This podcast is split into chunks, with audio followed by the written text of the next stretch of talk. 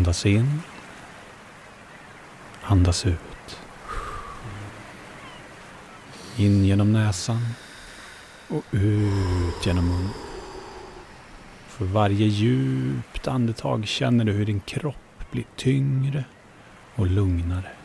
Och hur du fylls av den härliga julefrid som bara en ny lucka av Kopoddens julkalender kan skänka.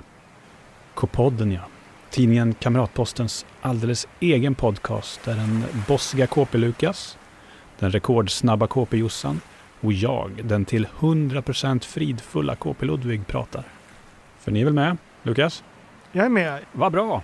Och ja, du ser avslappnad ut, Josefin. Du kan det här med andas. Mm-hmm. Idag ska vi köra en quick fix, en så kallad trestegsraket som tar oss bort från all stress och allt stoj. Ja, jag vet att vi har en tidning som måste göras innan vi kan ta julledigt. Och ja, jag vet att våra hem ska städas och våra klappar slås in. Men nu tar vi en paus från detta. Att andas tillsammans, det var det första steget. Det andra, det är att äta något riktigt gott. Jaha. Yes, det är dags för en gammal hederlig Vem bjuder? Ja! Vem bjuder? Det är nämligen så här. Känner ni till Hildegard av Bingen? Varför känner jag igen det? Ja, det är en skön lirare för er som inte vet då, som levde på 1100-talet. Bodde stora delar av sitt liv i kloster i det som vi idag kallar Tyskland. Hon var häftig, hon gjorde musik till exempel. Hon var rådgivare åt massa kungar och kejsare och sådär. Och så var hon en fena på det här med naturmedicin. Örter och sånt där, som man helande örter. Ja. Hildegard har lämnat efter sig ett recept på kakor som ska ha en väldigt lugnande effekt. De kallas just för Hildegards nervkakor. Men alltså receptet är nästan 1000 år. Det här är ett 1000-årigt recept. Och jag har haft bakstuga hemma hos mig i Huddinge. Ja. Du har bakat Hildegards nervkakor. Hildegards gamla härliga nervkakor. Och jag tänkte att jag ska bjuda Lukas, även dig Josefin om du vill, på detta idag.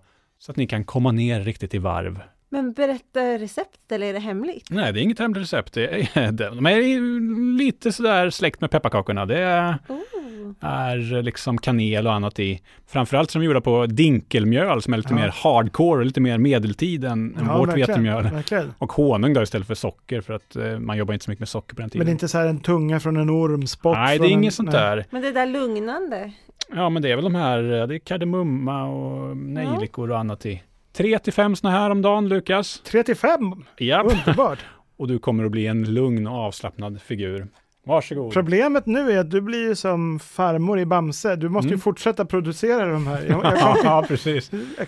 Dunderhållningen får inte ta slut. Liksom. Ja, du kan få mitt recept. Du menar så. Men kan det vara så att de här lugnande kryddorna som då även återfinns i pepparkaka? Mm. Att det inte är en slump att vi har ett lugnande bakverk som har slagit igenom under årets numera mest stressiga tid. Som man dessutom sägs bli snälla. Ja. Precis, det är inte konstigt om man blir lugn av dem. De är inte så gräddade. De är gräddade. Jag hade lite problem med att veta hur tjocka man skulle göra dem. Jag tänkte att de skulle flytta ut i ugnen. Det gjorde de inte. De är inte så vackra, det kan jag hålla med om. Jag tyckte de var goda. Ja bra. En sista grej jag vill säga om Hildegard av Bingen. Mm. Det jag nästan gillade mest med henne, det är att man pratar ofta om henne som mystiker. Yes. Yrke mystiker. Det är bra. Är inte det det coolaste yrkestitel man kan tänka sig? Det är ett jättecoolt yrke. Vilka har vi genom tiderna som har varit mystiker? Ja, ingen aning. Jag har Hildegard är på min lista då. Där har du en. Ja. Han Rasputin kanske. Vem vet. Men jag vet bara att om 1000 år så vill jag gärna bli ihågkommen som Ludvig Mystiken. Ja. Mm. Det är ju du som brukar skriva KPs horoskop och sånt där tillsammans med Josefin ofta, men kanske ni båda är mystiker då. Ja, nej, jag tackar inte nej till den titeln heller. Ja, det var steg 2 i Kopoddens avslappningsraket. Man blir så avslappnad. Ja, precis. Jag kommer inte ihåg om jag minns exakt, men jag har för mig att om man känner sig så spänd och stressad, då ska man försöka slappna av i tungan. Bara låta tungan liksom falla ner ordentligt i munnen. Då kan man inte spänna kroppen, typ. Funkar det, Lukas? Jag tycker det funkar bra. Jag känner mig tung på en gång. Men vad menar ni med att tungan falla ner? Men du äter ju samtidigt. Svårt att äta Hildegards kakor samtidigt. Att bara vara helt avslappnad i tungan. Mm. Jag tycker jag kan spänna armarna ändå. Ja, jag tycker det funkar. Jag känner mig lite lelös sådär när jag gör så. Ja, men har inte det att göra med hur man låter när man försöker säga det? Ja, det där lät avspänd. Du behöver inte prata samtidigt. Trots att vi börjar bli rejält avslappnade med ben och armar av gelé ska vi nu samla kraft och hoppa upp på det sista steget av slappstegen. Nu kommer vi till mitt allra bästa sätt att slappna av. Ett riktigt, riktigt gott skratt såklart. Jag fattar vart det här leder. Du vet att det kan ju hända att man kissar på sig av skratt. Ja. Är det för att kroppen då bara så här är totalt avslappnad? Det tror jag. Man sparar precis man liksom så. Självklart är det så. Av. Flamsteatern har ni koll på. För er lyssnare som inte har koll på det så är det alltså en teater där jag tar flams inskickade från KP-läsarna, de som läser KP. Och så skriver vi om det och gör teater av det med 2 personer i huvudrollerna. Vi har Sveriges snabbaste reporter, Josefin Auer, i rollen som tysken.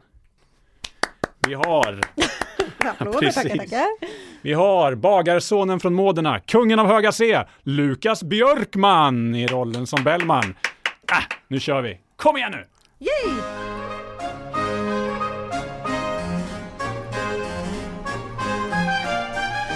Det var en dunkel decemberdag. Bellman och tysken var ute och vandrade i Gamla stan. Bellman, har du någon idol? Idol?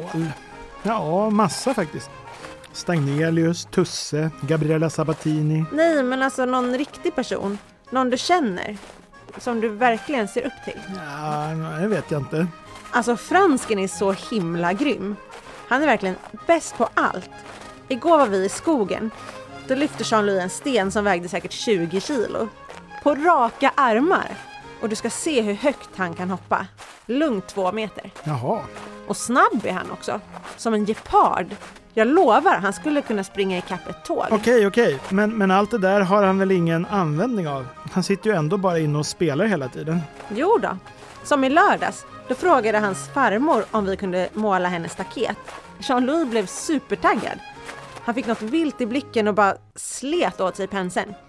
Sen målade han hela rasket på under 1 timme. 30 meter staket. Han flåsade som en vindtund efteråt. Men det låter ju bara jobbigt. Varför hade han så bråttom?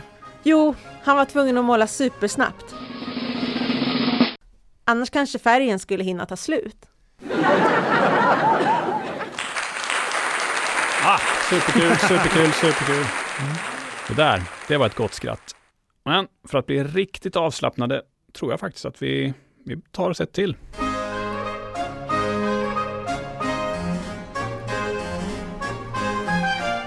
Det var andra advent. Den dag på året då Bellman gjorde sig julfin. Nu fick ingen störa honom. Han stängde av mobilen, tände levande ljus i lägenheten, satte på sin favoritjulmusik och tappade upp ett hett bad. Nu ska man äntligen bli ren. Hjälp! Va? Mår du bra, Bellman? Hjälp! Vad är det som händer? Hjälp, Wolfgang. Du måste komma hit på en gång. Vad är det? Det är en spindel i badkaret. Aha, men okej, vänta. Jag kommer snart. Var ska du? Jag ska hämta den lilla handduken åt honom.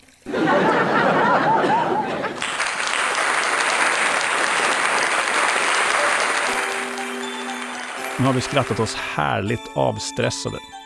Och med detta stänger vi dagens lucka i Kopoddens julkalender. KP Lukas och KP Jossan, ni kan somna nu. Så hörs vi imorgon.